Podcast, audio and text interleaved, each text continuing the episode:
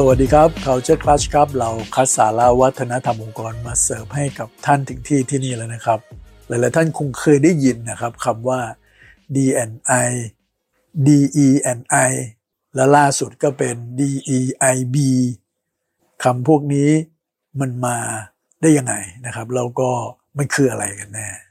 แล้วมีการ add ตัว B นะฮะที่ย่อมาจาก belonging นะล่าสุดเข้ามาเนี่ยเพราะว่าอะไร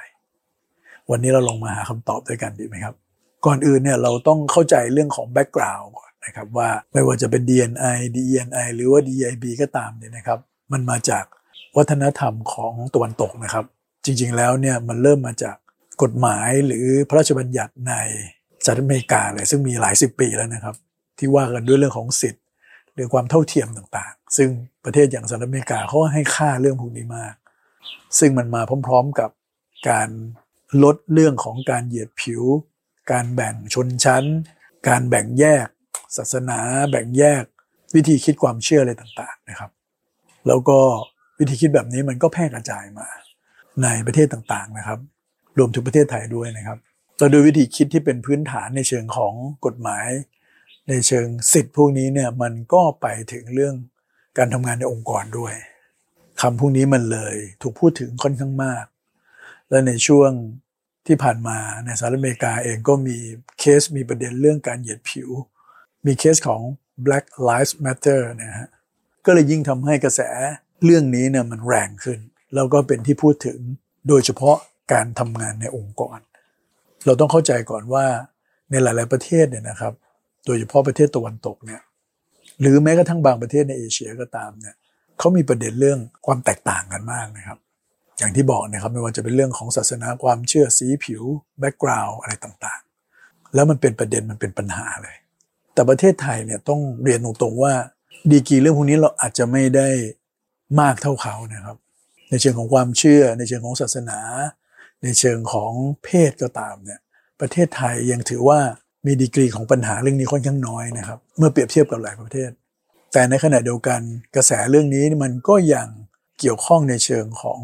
การสร้างการมีส่วนร่วม การเคารพความหลากหลาย เคารพสิทธิ์ของกันและกัน เพื่อนำไปสู่การที่เราจะ engage พนักงงานได้อย่างดี เข้าถึงพวกเขาได้อย่างเต็มที่นั่นเอง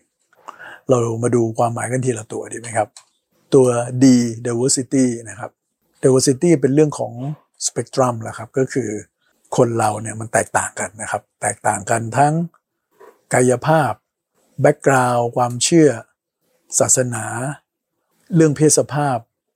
หรือแม้กระทั่งของเจเนอเรชันต่างๆ ถ้าเราปล่อยให้เรื่องนี้มันเกิดขึ้นโดยธรรมชาติเนี่ย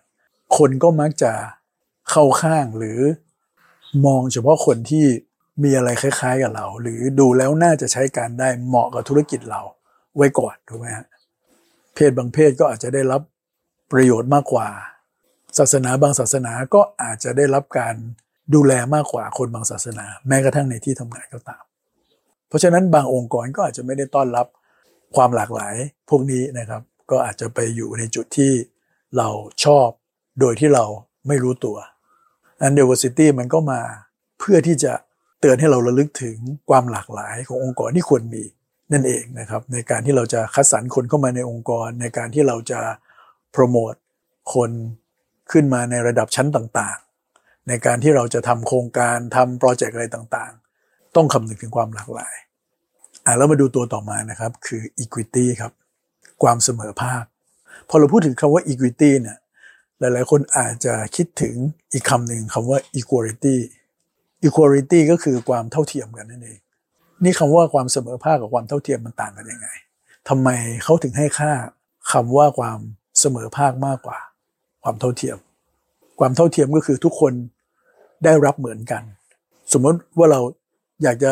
แจกของสิ่งหนึ่งให้กับคนในองค์กรเนี่ยเราก็แจกมันเหมือนกันหมดเลย อันนั้นเขาเรียกว่าความเท่าเทียมถูกไหมฮะเท่าเทียมกันไม่ว่าคุณจะเป็นผู้บริหารคุณจะเป็นพนักงาน คุณได้ของชิ้นนี้เหมือนกัน ซึ่งในบางมุมเป็นเรื่องดี แต่บางครั้งเนี่ยต้องไม่ลืมว่าแต่ละคนมีพื้นฐานไม่เท่ากัน บางคนอาจจะมีความจำเป็นบางอย่างมากกว่า บางคนอาจจะขาดบางสิ่งบางอย่าง เพื่อจะเอาสิ่งสิ่งนั้นไปใช้ให้เกิดประโยชน์ในชีวิต เพราะฉะนั้น ถ้าเรามองบนพื้นฐานความเท่าเทียมอย่างเดียวเนี่ย ผลลัพธ์ปลายทางอาจจะไม่ได้นะครับ เพราะฉะนั้นมันอาจจะเป็นจะต้องมองในเรื่องของความเสมอภาคกันด้วยนะครับ ก็คือคนที่มีสิทธิ์น้อยกว่า มี background ที่เป็นอีกแบบหนึ่งเนี่ยเขาอาจจะต้องได้รับอะไรบางอย่างมากกว่า เพื่อที่จะได้รับผลปลายทางที่เท่าเทียมกัน เพื่อที่ได้เกิด equality เกิดขึ้นจริง ๆ นั้น equity จึงเป็นจุดที่องค์กรให้ความสำคัญ ก็คือเรื่องของความเสมอภาคกันนั่นเอง ตัวต่อมาคือตัว I นะครับ inclusion เรามีเรื่องของ diversity ก็คือความหลากหลายละแต่ว่าในความหลากหลายที่เรามีเนี่ยเราไม่ได้ให้เขามีส่วนร่วม ในเรื่องสำคัญสำคัญหรือเรื่องที่เขาควรจะมีส่วนร่วม